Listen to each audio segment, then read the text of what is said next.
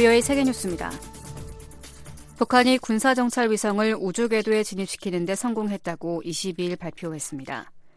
북한 관영 조선중앙통신은 국가항공우주기술총국이 21일 밤 10시 42분 평안북도 철산군 서해 위성 발사장에서 정찰 위성 만리경 1호를 신형 로켓 천리마 1형에 탑재해 성공적으로 발사했다고 보도했습니다. 이어 로켓이 정상 비행에 10시 54분 13초 정찰위성 만리경 1호를 궤도에 정확히 진입시켰다고 주장했습니다. 북한의 발표는 북한이 정찰위성을 발사한 지 약 3시간 만에 나왔습니다. 이날 발사에는 김정은 국무위원장이 현지에서 참관했습니다. 통신은 또 북한이 빠른 시일 내로 정찰위성 여러 개를 추가로 발사할 계획을 당 중앙위원회에 제출할 것이라고 밝혔습니다. 한편 미 백악관은 북한이 탄도미사일 기술을 이용한 우주 발사체를 발사한 것을 강력히 규탄했습니다. 에이드리언 왓슨 백악관 국가안보회의 대변인은 북한의 이번 발사는 다수의 유엔 안보리 결의를 뻔뻔하게 위반하고 긴장을 고조시키며 영내외 안보 상황을 불안정하게 만들 위험이 있다고 지적했습니다. 이어 조 바이든 대통령과 국가안보팀은 동맹 및 파트너국과 긴밀히 공조해 상황을 평가하고 있다고 밝혔습니다. 왓슨 대변인은 모든 국가가 이번 발사를 규탄할 것을 촉구하며 북한이 진지한 협상 테이블에 나와야 한다고 밝혔습니다. 이어 북한과의 외교의 문은 닫히지 않았다면서도 북한은 도발적인 행동을 즉각 중단하고 대신 관여를 선택해야 한다고 강조했습니다. 그러면서 미국은 미국 본토의 안보를 위해 필요한 모든 조치를 취할 것이라고 경고했습니다. 앞서 한국 합동참모본부는 21일 오후 10시 43분경 북한이 동창리 일대에서 남쪽 방향으로 발사해 백령도와 이어도 서쪽 공해 상공을 통과한 발사체 한 발을 포착했다고 밝혔습니다. 일본 정부도 이날 북한이 오키나와 방향으로 최소 한 발의 미사일을 발사한 것으로 보인다고 발표했습니다. 북한의 이번 발사는 2차 발사에 실패한 지난 8월 이후 89일 만입니다. 북한이 3차 군사정찰 위성 발사를 감행하자 윤석열 한국 대통령이 9.19 군사합의 일부 조항 효력을 정지하겠다고 밝혔습니다. 영국을 국빈 방문 중인 윤 대통령은 21일 런던 현지에서 긴급 국가안전보장회의 NSC 상임위원회를 주재하고 정부는 9.19 군사합의의 제1조 제3항에 대한 효력 정지를 추진한다고 밝혔습니다. 앞서 한국 군당국은 북한의 군사정찰 위성 발사 준비를 중단하라고 경고하며 9.19 군사합의 일부 효력 정지를 시사한 바 있습니다. NSC는 9.19 군사합의 제약으로 우리 접경 지역의 안보 태세는 더욱 취약해졌다며 9.19 합의로 북한 장사포 공격의 식별 능력과 이에 대비한 우리 군의 훈련이 제약되고 있다고 설명했습니다. 또 과거에 시행하던 군사분계선 일대의 대북 정찰 감시 활동을 복원할 것이라고 밝혔습니다. NSC는 그러면서 이는 남북관계 발전법 제23조에 규정된 절차에 따라 적법하게 이뤄지는 조치라고 강조하며 아직 유효한 9.19 합의의 여타 조항에 대한 추가 조치는 북한의 향후 행동에 따라 결정될 것이라고 밝혔습니다. 9.19 남북 군사 합의는 지난 2018년 9월 19일 당시 문재인 한국 대통령과 김정은 북한 국무위원장이 서명한 평양 공동선언의 부속 합의서로 지상과 해상, 공중 등 모든 공간에서 무력 충돌을 방지하기 위해 일체 적대 행위를 전면 중지하는 게 골자입니다. 볼로디미르 젤렌스키 우크라이나 대통령은 지난해 2월 러시아의 침공 이후 자신에 대한 러시아의 암살 시도가 적어도 대여섯 차례 있었다고 말했습니다. 젤렌스키 대통령은 영국의 더선 신문이 20일 보도한 인터뷰에서 첫 번째 시도는 침공 첫날 낙하산을 타고 수도 크이우에 침투한 러시아 특수부대에 의해 이뤄졌다면서 경호원들이 대통령궁을 엄폐물로 봉쇄하며 대비했다고 말했습니다. 이후에도 반복된 암살 시도들은 모두 우크라이나 정보당국에 의해 저지됐으며 다만 이들 시도에 대한 추적에는 실패했다고 젤렌스키 대통령은 밝혔습니다. 또 러시아가 올해 안에 자신을 대통령직에서 물러나게 하기 위해 마이단 3라는 작전을 수행하고 있다며 러시아는 이를 위해 어떠한 수단도 사용할 것이라고 주장했습니다. 이어 젤렌스키 대통령은 푸틴 대통령을 암살할 기회가 온다면 실행할 것이냐는 질문에 우크라이나는 자국 영토 방어에 대한 모든 권리가 있다고 답했습니다. 세계뉴스 김지훈이었습니다.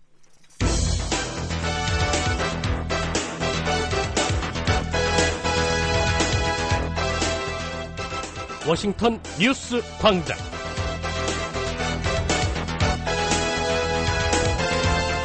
여러분 안녕하십니까? 11월 22일 수요일 BOA 워싱턴 뉴스 광장 시작하겠습니다. 진행의 안소영입니다. 먼저 이 시각 주요 소식입니다. 북한이 21일 밤 동창리 일대에서 3차 군사정찰 위성을 발사했습니다. 한국 정부가 남북 군사합의 협력 정지를 시사하고 있는 가운데 미국 전문가들은 합의 폐기보단 중단했던 훈련과 정찰 활동을 재개하는 편이 낫다고 진단했습니다.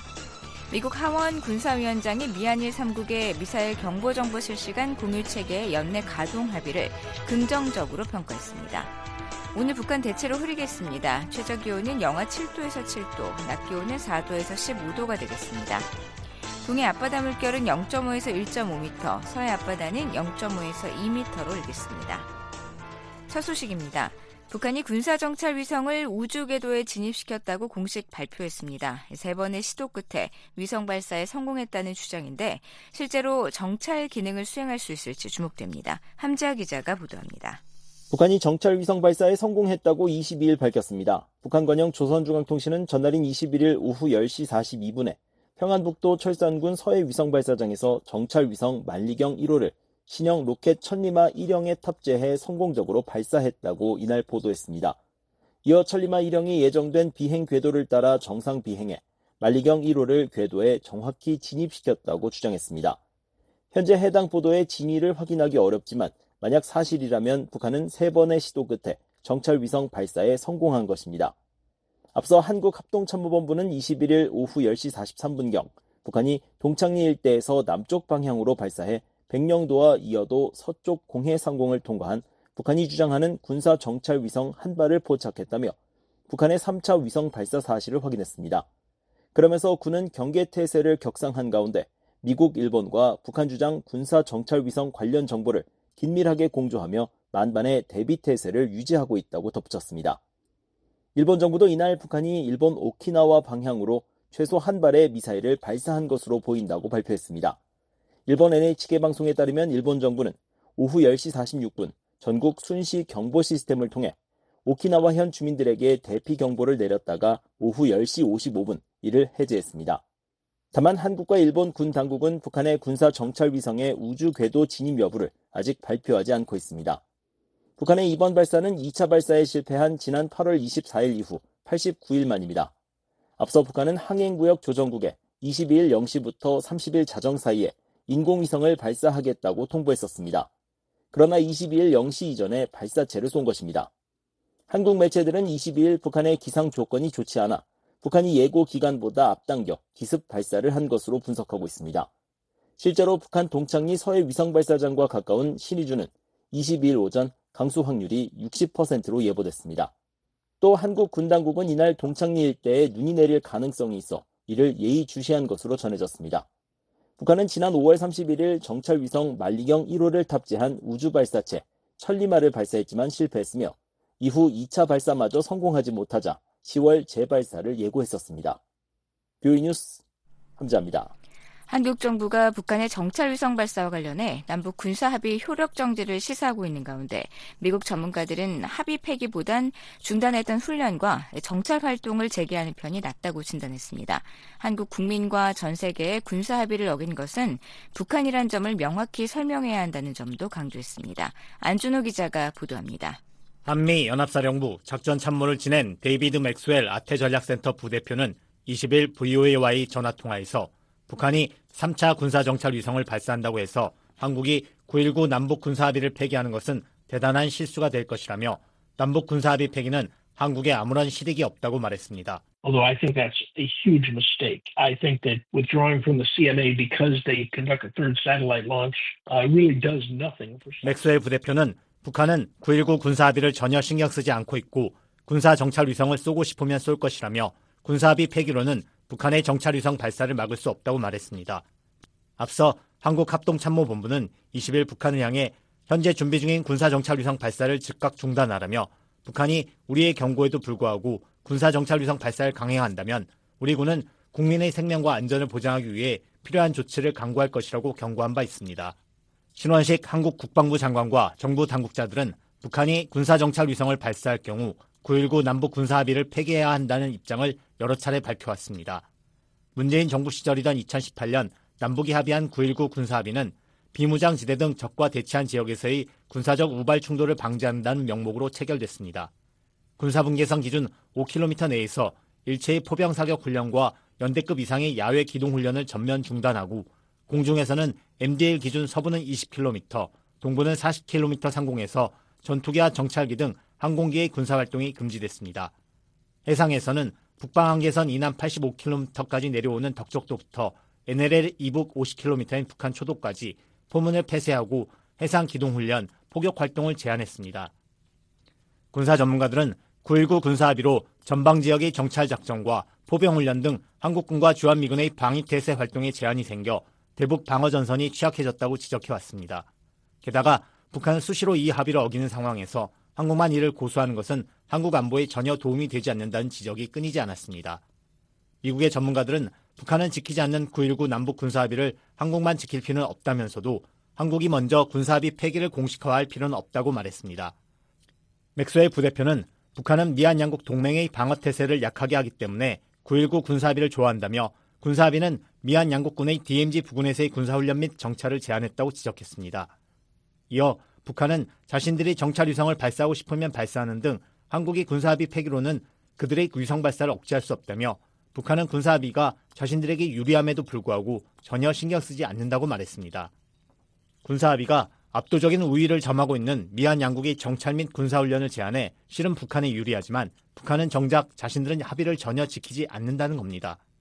크리스토퍼 존스턴 전략국제문제연구소 일본 석좌는 지난 17일 VOA 워싱턴 톡에 출연해 남북 군사합의 유지가 결국 한국 국익에 부합한다며 북한은 합의를 폐기하는 쪽이 한국이길 바랄 것이라고 말했습니다. But I still believe that at the end of the day, sustaining the CMA is in the ROC interest. I think North Korea probably wants South Korea to be the one that abrogates. 존스턴 석자는 또 남북 군사 합의를 폐기하는 것은 북한과 중국의 속셈에 말려든 함정이 될 수 있다며 한국과 미국, 일본을 침략자와 도발자로 매도하려는 게 그들의 속셈이라고 진단했습니다. 이미 유명무실해진 군사 합의를 먼저 폐기해 북한은 명분을 주기보다는 합의는 유지하면서 한국도 그동안 중단했던 DMZ 부근에서의 정찰 활동이나 포사격 훈련 등 필요한 군사 활동을 재개하는 것이 낫다는 진단입니다. 굳이 폐기나 효력 정지를 공식적으로 언급하지 않더라도 한국도 북한처럼 군사 합의를 전부 다 지킬 필요는 없다는 겁니다. 맥스웰 부대표는 한국은 군사 합의를 유지하되 북한의 모든 합의 위반과 북한이 군사 합의를 성실히 이행하지 않았다는 사실을 강조해야 한다며 그리고 군사합의를 파기한 대신 미한 동맹의 준비 태세에 영향을 미치는 군사합의 일부의 효력을 정지하는 게 낫다고 말했습니다. My recommendation is that South Korea should keep the CMA in force and should highlight all of the violations that North Korea has made. 맥스웰 부대표는 그러면서 DMZ 부근에서의 포사격 훈련을 포함한 군사훈련이나 정찰기를 활용한 정찰 활동 등을 재개할 필요가 있다고 말했습니다.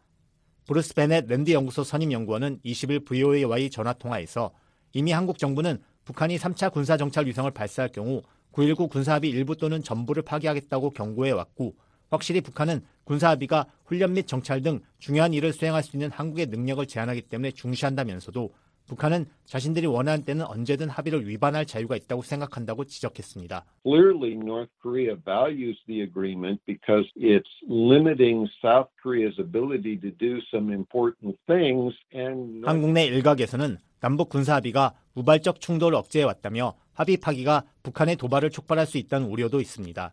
이에 대해 베넷 선임 연구원은 군사 합의가 충돌 위험을 줄였다고 생각지 않는다며 북한의 기존 합의 위반 외에도 만약 북한의 공격 준비를 감지할 수 있는 정찰을 할 수 없다면 북한은 한국을 공격할 유혹을 더 느낄 수 있다고 말했습니다.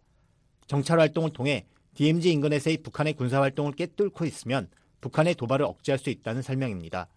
베넷 선임 연구원은 그러면서 지난 10월 7일 하마스는 이스라엘에 대한 기습 공격을 감행할 수 있다고 판단했다며 북한에 대한 군사 및 정찰 활동이 계속 제한된다면 북한이 어느 시점에 하마스와 유사한 결론에 도달할 수 있다고 주장했습니다. 실제로 군사 합의가 우발적 충돌을 억제하기보다 오히려 북한의 오판을 불러 하마스식 공격을 감행하게 할 수도 있다는 것입니다. 베네스 선임 연구는 이어 한국이 군사 합의 일부의 효력을 정지한다면 유엔 안전보장 이사회 결의 위반인 북한의 인공위성 발사와 같은 북한의 잘못된 행동과 북한의 고의적이며 반복되는 군사합의 위반 때문이라고 말해야 한다고 지적했습니다. I think South Korea, if it suspends part of the agreement, needs to say it's suspending them because of North Korea. 베네스 선임 연구원은 그러면서 9.19 군사합의 중단이 한국 보수 세력이 진보 세력이 이룬 성과에 타격을 입히려는 것이 아니라 실제로 군사 합의는 문재인 정부가 홍보했던 것과는 다른 합의였다는 것을 전 세계와 한국 국민에게 어떻게 설명하느냐가 중요하다고 말했습니다. VOA 뉴스 안준호입니다. 미국 하원의 군사위원장이 미한일 3국의 미사일 경보정보 실시간 공유체계 연내 가동 합의를 긍정적으로 평가했습니다. 역내 동맹과의 지속적인 협력의 중요성도 강조했습니다. 이조은 기자입니다. 미 하원 군사위원장인 공화당의 마이크 로저스 의원은 북한의 위협을 방어하기 위한 미국, 한국, 일본 간의 협력 강화를 환영한다고 밝혔습니다. 로저스 의원은 18일 VOA에 미한일 3국 국방장관이 최근 미사일 경보 정보 실시간 공유 체계를 12월 중 가동하기로 합의한 데 대해 이같이 말했습니다. 이어 미국은 당면한 공동의 위협을 억제하기 위해 인도 태평양 지역 동맹국들과 계속 공조해야 한다고 밝혔습니다. 미사일 방어 역량에 대한 지속적인 투자의 중요성도 거듭 강조했습니다. 로저스 의원은 우리 전투원들이 항상 북한의 미사일 위협을 막을 수 있도록 강력한 미사일 방어에 계속 투자하고 새로운 역량의 배치도 가속해야 한다고 밝혔습니다. 앞서 로이드 오스틴 미 국방장관은 지난 13일 제55차 한미 안보협의회 참석차 한국 방문 중 신원식 한국 국방부 장관, 기하라 미노루 일본 방위상과 3국 회담을 갖고 미사일 경보 정보 실시간 공유 체계를 12월 중 가동하기로 합의했습니다. 또 내년부터는 체계적인 3자 훈련을 실시하기로 했습니다. 미한일 정상은 지난 8월 캠프 데이빗 정상회의에서 3국 간 협력을 제도화하고 북한 미사일 경보 정보를 실시간 공유하는 체계를 가동하기로 합의한 바 있습니다. 이와 관련해 마이클 맥콜 하원 외교위원장도 당시 VOA에 다개년 3국 훈련 계획 수립과 정보 공유 및 미사일 조기 경보 데이터 공유 강화 등은 공동의 도전에 대처하기 위한 좋은 출발점이라고 평가했습니다. VOA 뉴스 이존입니다.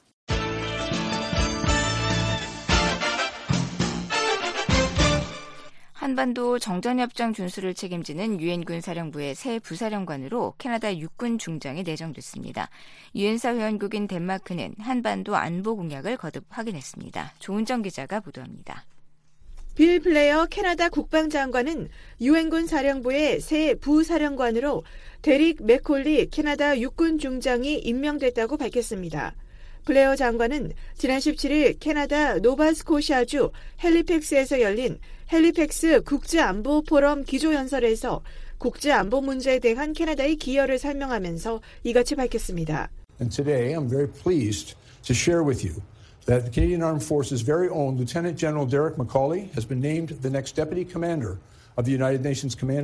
블레어 장관은 맥콜리 신임 부사령관은 곧 공식적으로 임무를 시작할 예정이라며 캐나다가 그 수준에서 참여하는 것은 이번이 두 번째라고 밝혔습니다. 이어 우리는 인도태평양 전략이 캐나다의 안보와 번영의 핵심이라고 믿는다며 뜻을 같이 하는 모든 파트너, 동맹국과 협력해 이 지역의 자유, 개방성, 안정을 구축하기 위해 계속 노력할 것이라고 강조했습니다. 유엔사도 18일 사회 관계망 서비스에 맥콜리 중장의 차기 유엔사 부사령관 임명을 환영한다고 밝혔습니다. 캐나다 장성이 유엔사 부사령관으로 임명된 것은 이번이 두 번째입니다. 지난 2018년 당시 웨인 에어 캐나다 육군 중장이 미군 출신이 아닌 장성으로는 최초로 유엔사 부사령관에 부임했습니다. 이어 호주 해군 중장인 스튜어트 메이어 부사령관과 영국 출신의 앤드류 해리슨 부사령관이 뒤를 이었습니다. 유엔사 회원국인 덴마크는 한반도 평화 유지에 기여하는 유엔사의 역할을 강조했습니다. 덴마크 국방부는 20일 제1회 한국 유엔사 국방장관 회의에 대한 VOA의 논평 요청에 이번 회의는 유엔사 임무에 대한 유엔사 회원국들의 지속적인 지지를 나타내며 유엔 안보리 결의 1953년 정전협정과 1953년 7월 27일 워싱턴 선언에 따른 임무를 수행하는 데 있어 유엔사의 역할이 중요하다는 점을 강조한다고 밝혔습니다. 이어 유엔사는 정전협정을 관리, 이행, 집행함으로써 한반도의 평화 유지를 돕고 있다며 정전협정은 한반도에서 적대 행위의 중단을 유지하고 안보 사태에 대한 대응을 관리하기 위한 기제를 제공한다고 밝혔습니다. 그러면서 즉 유엔사는 국제적 결의를 보여주고 영내에서 일어나는 사건들을 이해하기 위한 전략적 깊이를 더하기 위해 존재한다고 말했습니다. 또 한반도 안보에 대한 공약을 확인했습니다. 덴마크 국방부는 한반도의 평화와 안정을 가져오는데 계속 전념하고 있다며 한국 전쟁 당시 의료 지원 임무를 수행한 덴마크 병원선 유틀란디아호가 귀향한 지 올해로 70주년이 됐다고 밝혔습니다. 그러면서 덴마크 국방부는 2009년부터 유엔군 사령부에 장교들을 파견하고 한국에서 실시된 여러 군사 훈련에 참가해 왔다고 말했습니다. 또 덴마크는 2009년부터 유엔사 및 유엔사 군사정전위원회에 총 4명의 장교를 파견할 권한이 있다고 밝혔습니다. 아울러 덴마크가 1951년 유틀란디아호 파견 이후 오랫동안 유엔사에 기여해왔다고 밝혔습니다. 덴마크는 한국 전쟁이 한창이던 1951년 유엔 회원국 중 가장 먼저 의료 지원 의사를 표명한 나라입니다. 한편 유엔사 회원국인 호주, 뉴질랜드, 노르웨이도 최근 VOA에 제1회 한국 유엔사 국방장관 회의를 계기로 한반도 안보에 대한 공약을 거듭 확인했습니다. 유엔사는 1950년 6월 25일 북한의 남침 이후 유엔 결의로 결성됐고 1953년 7월 27일 정전협정 체결 이후로도 정전협정 관리와 유사시 미한 연합군 사령부 전력 지원 임무를 맡고 있습니다.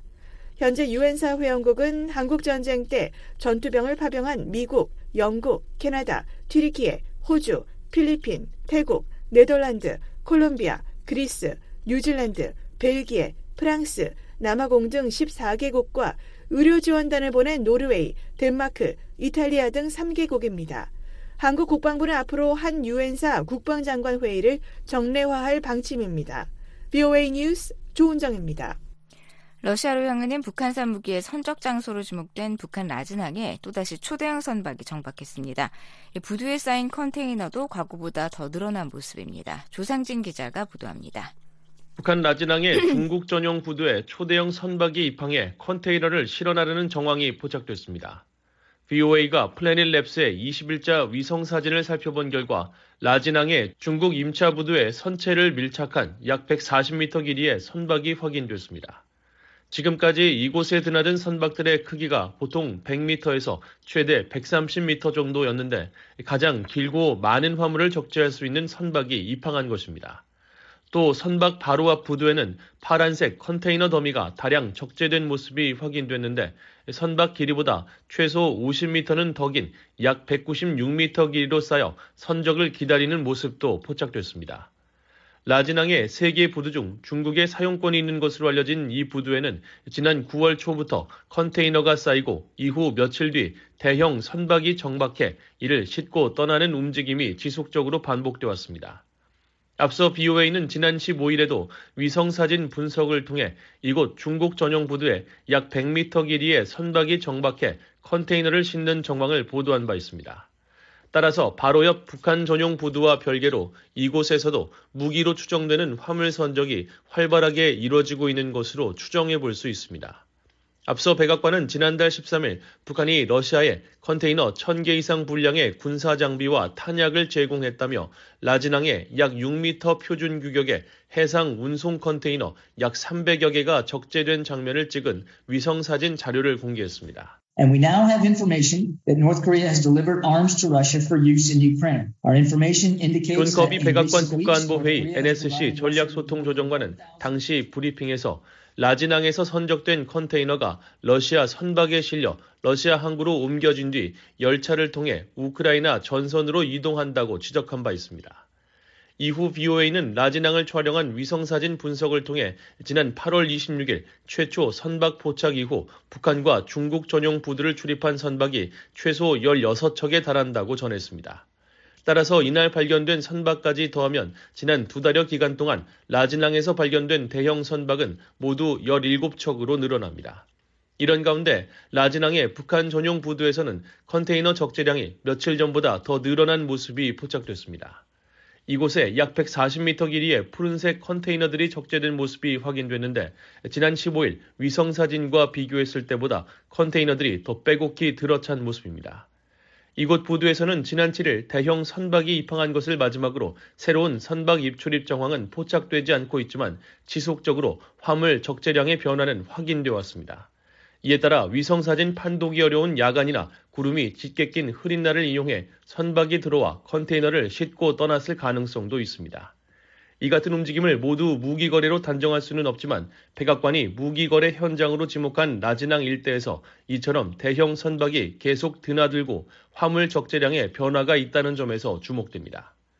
유엔 안보리는 결의 1718호 등 다수의 대북 결의를 통해 북한의 무기 수출을 금지하고 있습니다. 그러나 북한과 러시아는 무기 거래와 군사 협력 가능성을 부인하고 있습니다.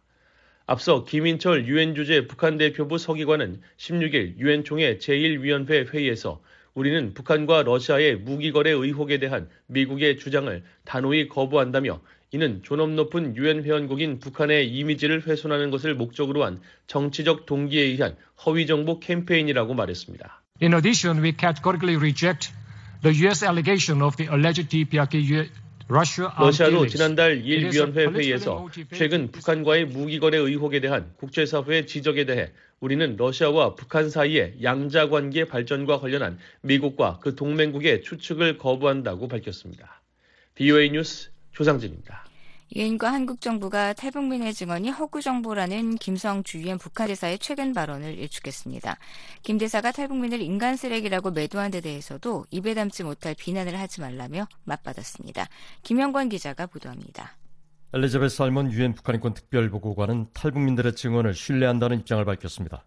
살몬 보고관은 탈북민을 거짓 정보를 퍼뜨리는 인간 쓰레기라고 매도한 김성 유엔 주재 북한 대사의 지난주 유엔 총회 발언에 대해 탈북민들은 자신의 이야기가 북한의 인권 상황 개선에 기여하길 진심으로 바라기 때문에 용감하게 어려운 경험을 공유한 것이라고 반박했습니다. 살몬 보호관은 20일 뷰이의 관련 논평 요청에 탈북민들의 이야기를 청취해 왔고 다른 관련 인사들도 많은 탈북민을 인터뷰했다며 이같이 밝혔습니다. 그러면서 그들의 증언에 담긴 구체성과 일관성은 조작할 수 있는 종류의 정보가 아니라고 평가했습니다. 또 북한 정부를 향해 유엔의 일원으로서 유엔 인권 메커니즘에 관여할 걸 거듭 촉구한다고 밝혔습니다. 앞서 김성 대사는 15일 유엔 총회 제3위원회가 북한 인권 결의안을 19년 연속 컨센서스, 즉 합의로 채택하기 전 발언을 통해 미국의 사주로 유럽연합이 매년 유포하는 반공화국 결의안 초안은 조국에서 범죄를 저지르고 가족을 버리고 탈북한 인간 쓰레기들의 날조된 증언으로 작성된 허위, 조작, 음모로 일관된 사기 문서라고 주장했습니다. 김 대사는 미국과 유럽연합이 지적한 인권 침해는 인민 대중제일주의를 최우선으로 하는 북한엔 절대 존재할 수 없다며 모든 인민이 법적으로나 정치적으로 진정한 인권과 기본적 자유를 누리고 있다고 주장했습니다. 한국 정부는 그러나 김 대사의 주장이 사실과 다르다는 입장을 분명히 했습니다. 통일부는 20일 BOE의 서면 논평 요청에 탈북민은 먼저 온 통일이며 통일 선발대로서 다가올 통일을 준비할 소중한 존재라고 밝혔습니다. 또 탈북민들은 자유와 인권을 찾기 위해 역경을 딛고 우리 사회로 오신 것이며 이분들에 대해서 입에 담지 못할 비난을 하면 안 될 것이라고 강조했습니다. 아울러 북한 당국이 주민의 인권과 경제적 번영을 위해서 노력했다면 탈북이라는 현상 자체가 발생하지 않았을 것이라며 북한 당국의 폭정에 시달리다가 탈출한 분들을 범죄자라고 칭하는 건 어불성설이라고 밝혔습니다. 미국 국무부도 앞서 김성 대사의 인간 쓰레기 발언에 관한 비의의 논평 요청에 15일 유엔 총회 회의에서 탈북민을 북한 내 인권 침해로부터의 자유를 찾는 탈북민이라고 설명한 유엔 주재 미국 대표부의 카라 아이리치 경제사회 문제 담당관의 말을 공유했습니다. 아이리치 자문관은 당시 김성 북한 대사의 발언 직후 우리는 북한의 인권 침해로부터의 자유를 찾는 탈북민들이 본인의 의사에 반해 북한으로 강제 송환돼 고문, 잔인하고 비인도적이거나 굴욕적인 대우와 처벌, 기타 심각한 인권 침해 위험에 처해 있는 것에 대해 깊이 우려한다고 말했었습니다. 미국의 전문가들과 탈북민들도 BOA에 북한 지도부가 지속적으로 탈북민들을 향해 욕설을 퍼붓는 건 역설적으로 세상의 진실을 말하는 탈북민들에 대한 김정은과 김여정 남매 두려움을 보여주는 것이라고 지적한 바 있습니다. 비에 뉴스 김영권입니다. 미국은 한국과 최근 개최한 미얀 청정에너지 비즈니스 라운드 테이블에서 탈탄소화에 있어 민간 기업들의 역할을 강조했습니다. 국무부는 20일 발표한 보도자료에서 지난 16일 한국과 청정에너지에 대한 민관 대화를 열었다면서 미국 측은 기업의 재생에너지 수요를 정부에 알리고 청정 전력 확대에 대한 정책적 조치를 정부에 촉구하는데 민간 부문이 중요한 역할을 할 수 있다고 강조했다고 밝혔습니다. 그러면서 청정 전력 확대는 탈탄소화를 위한 최우선 과제라고 설명했습니다. 미국에서는 호세 페르난데스 국무부 경제성장에너지 환경차관이 또 한국에서는 박문규 산업통상자원부 장관이 아시아 태평양 경제협력체 정상회의를 계기로 재계 지도자들을 만났습니다. 한국의 방 장관은 특히 대규모 전력을 안정적으로 공급하면서도 국제기업들이 탄소 중립 목표를 달성하기 위해선 모든 정책적 노력을 동원하는 것이 중요하다고 강조했습니다. 이번 회의에는 정부 관리들 외에도 삼성전자, LG 에너지솔루션, 현대자동차, 포스코, SK, LS전선, 마이크로소프트, 구글, 아마존, 엑센모빌 등 양국 기업 지도자들이 참석해 기후 목표 달성을 위한 협력 방안을 모색했습니다.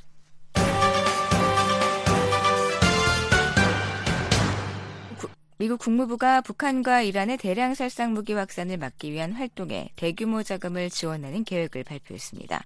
북한이 완전히 비핵화할 때까지 압박과 제재를 지속할 것이라는 입장도 확인했습니다. 조은정 기자가 보도합니다. 미 국무부 국제안보 비확산국 산하 협력적 위협 감축 부서가 북한과 이란의 대량 살상 무기 확산과 제재 회피에 대응하기 위한 총 1,200만 달러 자금 지원 계획을 공고했습니다. 북한과 이란의 대량 살상 무기, 미사일, 무인 항공기 확산 대응이란 제목의 이번 공고는 북한과 이란에 대한 국제 제재가 최대한 준수되도록 가용한 모든 도구를 사용하려는 미국 정부의 노력에 따른 것이라고 국무부는 설명했습니다. 지원 금액은 최소 5만 달러에서 최대 25만 달러이며 신청 마감은 내년 1월 31일입니다. 미 연방정부 지원금 정보 웹사이트인 grants.gov에 따르면 지원 대상은 연구, 교육기관과 비영리, 비정부 기구 등입니다. 국무부는 지난해까지는 북한과 이란의 대량 살상 무기 확산 방지를 목적으로 각각 개별적인 공고를 냈지만 두 나라의 제재 회피 행태의 공통점을 찾고 필요하다면 양국에 모두 대응하는 대책을 마련하기 위해 올해부터 공고를 통합했다고 설명했습니다. 또 북한에 대해서는 미국은 한반도 비핵화를 위해 북한과의 협상을 계속 모색하면서도 북한이 완전히 비핵화할 때까지 국제사회의 압박과 제재가 계속 유지돼야 한다는 정책을 유지하고 있다고 밝혔습니다. 이어 이번 공고는 북한의 수익 창출 활동을 축소하고 안보리 결의의 연간 상한선 이하로 북한으로의 정제유 반입량을 제한하며 부문별 대북 제재 이행을 개선하는 방안을 모집하기 위한 것이라고 밝혔습니다. 국무부는 이번 공고에서 구체적인 북한의 불법 활동도 거론했습니다. 북한이 대량 살상 무기 개발 자금 조달을 위해 가상자산 법인, 은행, 기타 취약한 기관을 탈취하고 해외 은행과 암호화폐 거래소에서 자금 세탁을 하고 있다고 지적했습니다. 또 북한이 해상 무역에 대한 유엔 제재를 회피하고 WMD 개발을 위한 수익 창출을 위해 허위로 선박을 등록해 활동하고 있다고 말했습니다. 또 북한은 유엔 안보리 제재 위반인 석탄 수출과 정제유 수입을 위해 선박 간 환적을 이용하고 있으며 자국 외교관과 해외 노동자를 통해 WMD와 미사일 개발에 필요한 수익을 창출하고 있다고 밝혔습니다. VOA 뉴스 조은정입니다. 미국과 한국이 방위산업 물자를 서로 우선 공급하는 내용의 약정에 정식으로 서명했습니다. 미 국방부는 이번 협정으로 양국의 공급망의 탄력성이 높아질 것으로 전망했습니다. 김진희 기자의 보도입니다. 미 국방부는 16일 한국과 양자 간 비구속적 공급 안보 약정 소사를 체결하고 서로의 군수품 요청을 우선 지원하기로 약속했다고 밝혔습니다. 국방부는 이날 보도자료를 통해 소사는 미국의 국방부와 방산 무역 상대국의 상호 운용성을 강화하기 위한 중요한 체제로 약정에 따라 실무 그룹과 소통 체계를 구성하고 국방부 절차를 간소화하며 평시 또는 유사시에 벌어질 수 있는 공급망 문제를 완화하기 위해 선제적으로 행동한다고 설명했습니다. 약정에는 윌리엄 라플랜트 미 국방부 획득 및 유지 담당 차관과 엄동환 한국 방위사업청장이 서명했습니다. 국방부는 이번 약정을 통해 미한 양국은 방위 수요를 빠르게 충족하는 데 필요한 산업용 자원을 확보하고 방위 능력에 도전하는 예기치 못한 혼란을 해결하며 공급망 탄력성을 높일 것이라고 전망했습니다. 라플랜트 차관은 보도자료에서 이번 공급안보 약정은 지난 70년간 이어져 온 미한 국방 관계의 또 다른 중요한 진전이라며 양국 국방 프로그램의 보완과 회복 탄력성을 강화하고 장기적인 협력의 기회를 더욱 확대할 것이라고 말했습니다. 국방부는 한국이 미국의 16번째 소사 파트너라고 소개했습니다. 한편 한국방위사업청은 17일 보도자료에서 미국산 방산물자를 우선적으로 납품받을 수 있게 돼 국내 무기체계 적기 전력화 및 가동률 등에 도움이 될 것으로 예상된다고 밝혔습니다. 엄동환 방사청장은 소사 체결이 안정적인 방위산업 공급망을 구축하고 한국 기업의 미국 시장 진출에도 도움을 줄 것으로 기대한다며 특히 한미동맹 70년에 상호 호혜적인 소사를 미국과 체결함으로써 글로벌 포괄적 전략 동맹으로 점차 발전되고 있음을 알리는 계기가 되었다고 전했습니다. 양국은 지난 7월 미국 워싱턴 DC에서 열린 제48차 방산기술협력위원회 연례 회의에서 소사를 체결하기로 합의한 바 있으며 조율을 거쳐 16일 최종 서명했다고 한국 방위사업청은 설명했습니다. VOA 뉴스 김진입니다.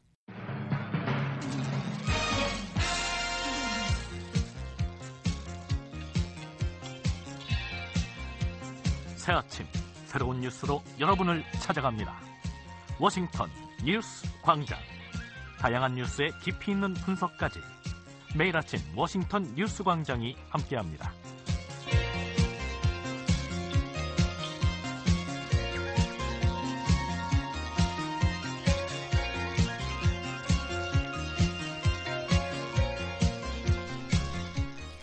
세계 도핑 방지 기구가 항저우 아시안 게임에서 북한 인공기 개양을 사실상 허용한 주관 단체에 벌금 50만 달러를 부과했습니다. 복권될 때까지 회원 기구 자격과 대회 공동 주최 권한도 박탈했습니다. 조상진 기자가 보도합니다. 금지 약물 감시 국제기구인 세계 도핑 방지 기구 와다가 2023 항저우 아시안 게임에서 북한의 인공기 개양을 사실상 방조한 주관 단체 아시아 올림픽 평의회 OCA에 벌금과 제재를 부과했다고 밝혔습니다. 와다 대변인실은 20일 BOA의 관련 서면 질의에 캐나다 몬트리올에서 지난 17일 열린 집행위원회에서 해당 문제가 주요 의제로 논의됐다며 아시아 올림픽 평의회는 미화 50만 달러의 벌금을 납부해야 하며 12개월 내로 복권 조건을 충족하지 못한 경우 추가 징계 부과와 함께 이를 준수하는 것이 복권 조건에 새롭게 추가될 수 있다고 설명했습니다. 또한 아시아 올림픽 평의회는 복권 때까지 와다 회원기구로서 권한을 상실하게 될 것이라면서 아시아 올림픽 평의회 대표는 와다에서 어떠한 직책도 맡을 수 없고 와다가 주관하는 대회의 주최 자격도 박탈된다는 점을 분명히 했습니다. 그러면서 모든 서명단체는 통지를 받은 날로부터 21일 내에 이의를 제기할 수 있다며 이에 따라 오는 12월 8일까지 아시아 올림픽 평의회에 이의 제기가 없으면 해당 일로부터 제재 결정에 효력이 발생한다고 강조했습니다. 아울러 아시아 올림픽 평의회가 제재 발효 후 1년 이내 벌금을 납부하지 않으면 추가로 50만 달러가 부과돼 총 100만 달러를 내야 한다고 덧붙였습니다. 북한은 지난 2021년 10월 이후 선수들의 금지 약물 사용 여부를 사전 검사하도록 한 세계 도핑 방지 기구의 관련 규정을 준수하지 않으면서 올림픽과 패럴림픽을 제외한 주요 국제 대회에서 국기를 개양하지 못하는 징계 조치를 받았습니다. 그러나 앞서 항저우 아시안 게임에 참가한 북한은 지난 9월 20일 선수촌 입촌식에서 인공기를 개양하고 23일 개회식 당시에도 인공기를 흔들며 입장해 논란이 일었습니다. 이를 두고 북한이 인공기를 개양하거나 주최 측이 이를 허용 또는 방조하는 것은 세계 도핑 방지 기구의 제재를 위반한 것이라는 지적이 잇따랐습니다. 이에 대해 세계 도핑 방지 기구는 앞서 지난달 11일 BOA에 북한 인공기 개양 관련 제재 위반 논란에 아시아 올림픽 평의회가 항저우 아시안 게임에서 북한 국기를 개양함으로써 서명 의무를 위반한 문제를 매우 심각하게 받아들이고 있다고 비판했습니다. 그러면서 적법한 절차에 따라 서명 의무 미이행에 대해 적절한 결과가 부과되도록 할 것이라고 밝혀 자금 지원 중단과 벌금 부과 등 징계 가능성을 시사한 바 있습니다. 이와 관련해 비노드 쿠마르 티와리 아시아 올림픽 평의회 사무총장 대행은 지난달 기자회견을 통해 북한 인공기 개양과 관련한 문제 해결을 위해 와다와 연락을 취하고 있다면서 양측이 수용 가능한 합의에 도달하기 위해 지속적으로 대화하고 있으며 조만간 결론을 도출할 수 있을 것이라고 밝힌 바 있습니다. We are trying to resolve this issue. Hopefully, in the next couple of days, we will be able to get through what WADA wants. Um, you know, 북한 측은 항저우 아시안 게임 인공기 개양 문제와 관련해 현재까지 별다른 입장을 내놓지 않고 있습니다. 주최 측인 아시아 올림픽 평의회도 와다의 벌금 및 제재 조치에 대한 수용 여부와 향후 재발 방지 조치 방안 등에 대한 BOA의 서면 질의에 아직까지 답하지 않고 있습니다. BOA 뉴스 조상진입니다. 북한 내 고문과 인권 침해 증거가 없다는 중국의 주장이 도마 위에 올랐습니다. 중국이 탈북민들에게 고문 방지 협약을 적용할 수 없다며 유엔에 내세운 논리인데 미국의 인권 전문가들은 현실을 외면한 거짓 주장이라고 비판했습니다. 김영권 기자가 보도합니다. 로버타 코엔 전 국무부 인권 담당 부차관보는 유엔 인권기구가 20일 영문 번역본으로 공개한 중국 정부의 탈북민 강제 북송 관련 답변서와 관련해 중국 정부가 상황을 왜곡하고 있다고 비판했습니다. 코엔 전 부차관보는 이날 BOA에 중국은 북한과 공모해 탈북민들을 고문 대상으로 만든다는 비난으로부터 스스로를 보호하기 위해 유엔 인권 최고대표 사무소에 고의로 거짓말을 하고 있다고 지적했습니다.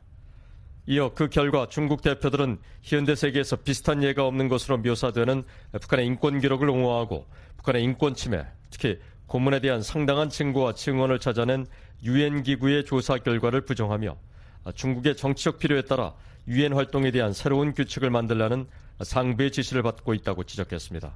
그러면서 중국 정부는 과거 유엔 고문방지위원회가 탈북민과 관련해 중국 정부에 제시한 권고안을 무시하고 온갖 억지 주장을 지속하고 있다고 비판했습니다. 이날 유엔 인권기구가 공개한 답변서에 따르면 중국은 탈북민에 대해 고문방지 협약을 적용할 근거가 없다고 주장했습니다. 탈북민은 불법 월경자로 유엔 난민 협약과 의정서를 적용할 수 없다고 주장한 데 이어서 강제 송환 금지 원칙을 담은 고문 방지 협약도 부정한 것입니다.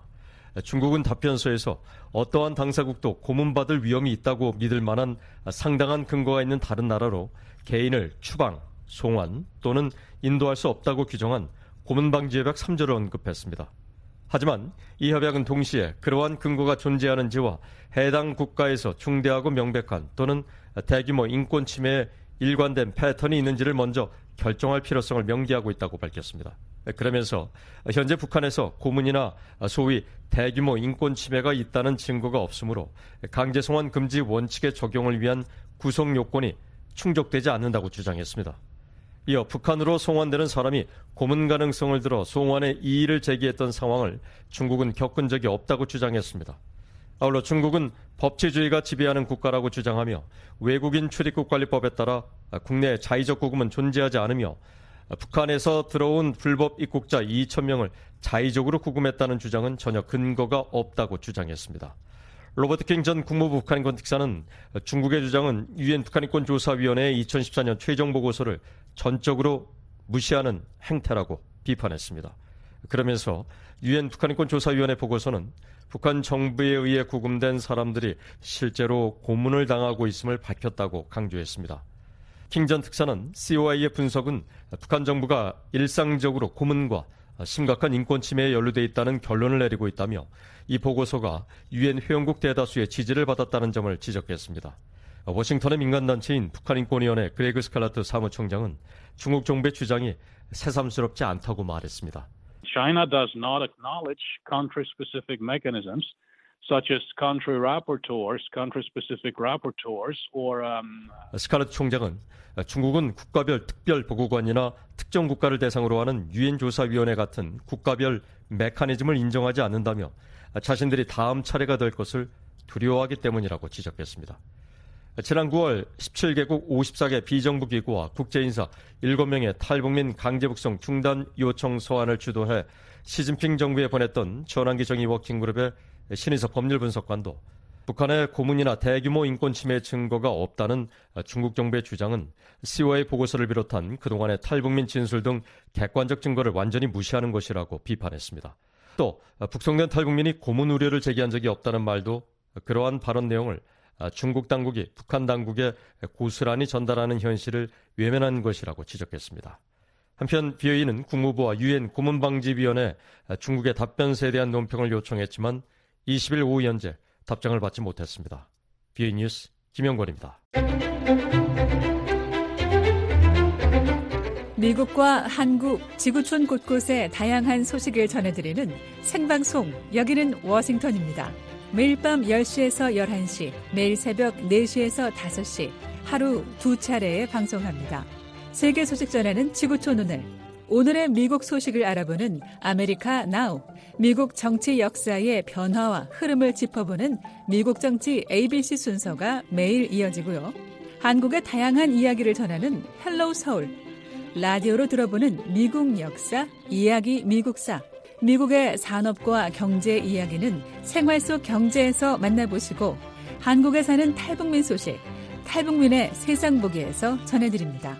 주요 뉴스의 배경과 관련 용어를 설명해드리는 뉴스 따라잡기와 뉴스 속 인물 순서가 요일별로 마련되어 있습니다. 매일 밤 10시에서 11시에 생방송 여기는 워싱턴입니다는 중파 1188kHz와 단파 9800, 9985, 11570kHz로 매일 새벽 4시에서 5시에 방송하는 생방송 여기는 워싱턴입니다는 단파 7465, 9575, 9800kHz로 보내드립니다. BOA 한국어 방송의 생방송 여기는 워싱턴입니다와 늘 함께 하시기 바랍니다.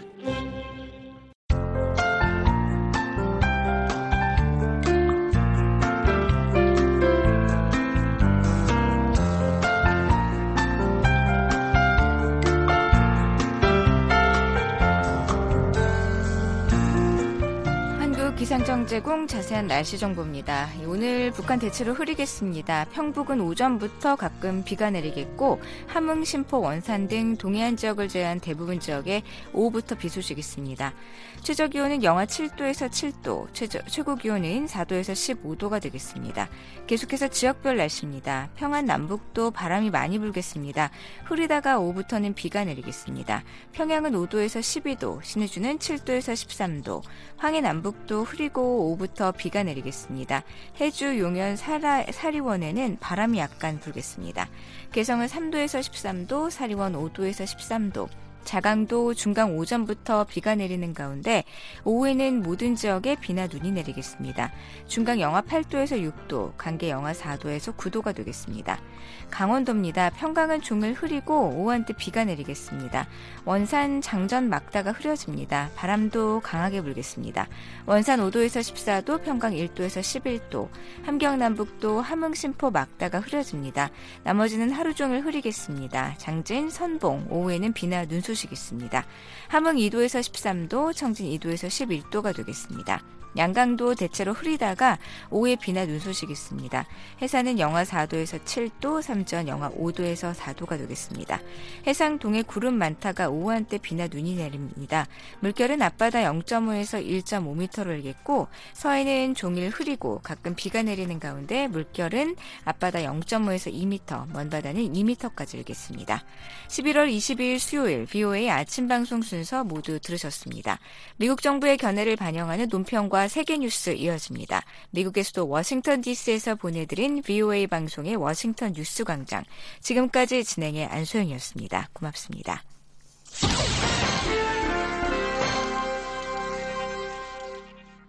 미국 정부의 견해를 반영하는 논평입니다. 2021년 2월 발생한 군부 구테타로 버마는 2011년 이후 민주주의를 향한 진전이 없었다고 에린 바클레이 국무부 민주인권노동부 차관부 대행이 최근 의회 청문회에서 말했습니다. The military regime has suspended many civil liberties under a prolonged state of emergency.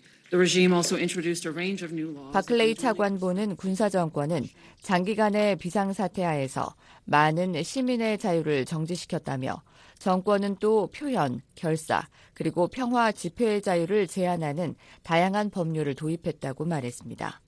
그러면서 버마 정권은 소셜미디어에 대한 접근을 포함해 인터넷 접근을 방해했으며 독립적인 언론 매체를 금지했고 최소 42명의 기자를 투옥했다고 말했습니다. 군사정권은 특히 여성과 소녀들을 겨냥했다고 바클레이 차관보는 말했습니다. The military junta has used gender-based violence, including sexual violence, to terrorize women and girls for decades. 바클레이 차관보는 버마 군사정권은 수십 년 동안 성폭력 등 성별에 기반한 폭력을 사용해 여성과 소녀들을 학대했으며 2021년 쿠데타 이후 이 전술을 확대했다고 말했습니다. 그러면서 생존자들은 강간과 집단 강간, 성폭행과 성희롱, 인신매매 등 다양한 폭력을 보고했으며 이 중 대부분은 보안군, 특히 군대에 의해 자행됐다고 말했습니다. 인권단체인 정치범 지원협회에 따르면 쿠데타 이후 군사정권에 의해 거의 4천 명이 사망했으며 권좌에서 물러난 윈빈 대통령과 아웅산 수치 국가고문을 포함해 2만 4천 명 이상이 체포됐다고 바클레이 차관보는 말했습니다. We continue to call for their release as well as all of those unjustly detained in Burma. Many former detainees 바클레이 차관보는 우리는 그들의 석방뿐만 아니라 버마에서 부당하게 구금된 모든 사람들의 석방을 계속 요구한다고 말했습니다. 그러면서 많은 구금자들은 구속기간 중 고문과 학대를 받았다고 주장했다며 유엔 인권 고등 판무관은 쿠데타 이후 경찰이나 군 구금 상황에서 적어도 273명이 사망한 것으로 파악했다고 말했습니다. 미국은 버마 주민들이 당면한 인권 문제와 포용적인 다당제 민주주의를 구축한다는 장기적인 목표를 동시에 해결하기 위한 포괄적인 대응을 하고 있습니다. 여기에는 군사정권의 폭력에 대응해 민주화 운동 주체들이 학살을 예방하기 위한 수단을 만들기 위해 지원을 확대하는 내용이 포함되어 있습니다. 국무부는 또 시민사회와 민주화 운동의 회복력을 강화해 미얀마의 민주적인 통치를 진전시킬 수 있도록 하고 있으며 국무부는 2021년 2월부터 1000명 이상의 인권 옹호자와 시민사회 옹호자들에게 재정적인 지원을 제공하고 있습니다. 미국은 버마에서 과거와 현재 진행 중인 인권 유린 사태에 대해 정의와 책임을 증진시키기 위해 최선을 다하고 있습니다. 미국 정부의 견해를 반영한 논평이었습니다. 이에 대해 의견이 있으신 분은 편지나 팩스, 전자메일을 보내주시기 바랍니다. 주소는 Voice of America, 약자로 VOA를 쓰신 뒤 코리안 서비스, 주소 330 Independence Avenue, SW, 워싱턴 DC 20237 USA입니다. 전자 메일은 korean at voanews.com으로 보내주시기 바랍니다. VOA 세계 뉴스입니다. 북한이 군사정찰 위성을 우주 궤도에 진입시키는 데 성공했다고 20일 발표했습니다. 북한 관영 조선중앙통신은 국가항공우주기술총국이 21일 밤 10시 42분 평안북도 철산군 서해 위성발사장에서 정찰위성 만리경 1호를 신형 로켓 천리마 1형에 탑재해 성공적으로 발사했다고 보도했습니다. 이어 로켓이 정상 비행해 10시 54분 13초 정찰위성 만리경 1호를 궤도에 정확히 진입시켰다고 주장했습니다. 북한의 발표는 북한이 정찰위성을 발사한 지 약 3시간 만에 나왔습니다. 이날 발사에는 김정은 국무위원장이 현지에서 참관했습니다. 통신은 또 북한이 빠른 시일 내로 정찰위성 여러 개를 추가로 발사할 계획을 당 중앙위원회에 제출할 것이라고 밝혔습니다. 한편 미 백악관은 북한이 탄도미사일 기술을 이용한 우주 발사체를 발사한 것을 강력히 규탄했습니다. 에이드리언 왓슨 백악관 국가안보회의 대변인은 북한의 이번 발사는 다수의 유엔 안보리 결의를 뻔뻔하게 위반하고 긴장을 고조시키며 영내외 안보 상황을 불안정하게 만들 위험이 있다고 지적했습니다. 이어 조 바이든 대통령과 국가안보팀은 동맹 및 파트너 국가 긴밀히 공조해 상황을 평가하고 있다고 밝혔습니다. 왓슨 대변인은 모든 국가가 이번 발사를 규탄할 것을 촉구하며 북한이 진지한 협상 테이블에 나와야 한다고 밝혔습니다. 이어 북한과의 외교의 문은 닫히지 않았다면서도 북한은 도발적인 행동을 즉각 중단하고 대신 관여를 선택해야 한다고 강조했습니다. 그러면서 미국은 미국 본토의 안보를 위해 필요한 모든 조치를 취할 것이라고 경고했습니다. 앞서 한국합동참모본부는 21일 오후 10시 43분경 북한이 동창리 일대에서 남쪽 방향으로 발사해 백령도와 이어도 서쪽 공해상공을 통과한 발사체 한 발을 포착했다고 밝혔습니다. 일본 정부도 이날 북한이 오키나와 방향으로 최소 한 발의 미사일을 발사한 것으로 보인다고 발표했습니다. 북한의 이번 발사는 2차 발사에 실패한 지난 8월 이후 89일 만입니다. 북한이 3차 군사정찰 위성 발사를 감행하자 윤석열 한국 대통령이 9.19 군사합의 일부 조항 효력을 정지하겠다고 밝혔습니다. 영국을 국빈 방문 중인 윤 대통령은 21일 런던 현지에서 긴급 국가안전보장회의 NSC 상임위원회를 주재하고 정부는 9.19 군사합의의 제1조 제4항에 대한 효력 정지를 추진한다고 밝혔습니다. 앞서 한국 군당국은 북한의 군사정찰 위성 발사 준비를 중단하라고 경고하며 9.19 군사합의 일부 효력 정지를 시사한 바 있습니다. NSC는 9.19 군사합의 제약으로 우리 접경 지역의 안보 태세는 더욱 취약해졌다며 9.19 합의로 북한 장사 정포 공격의 식별 능력과 이에 대비한 우리 군의 훈련이 제약되고 있다고 설명했습니다.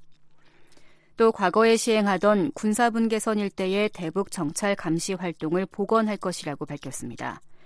NSC는 그러면서 이는 남북, 남북관계 발전법 제23조에 규정된 절차에 따라 적법하게 이뤄지는 조치라고 강조하며 아직 유효한 9.19 합의의 여타 조항에 대한 추가 조치는 북한의 향후 행동에 따라 결정될 것이라고 밝혔습니다.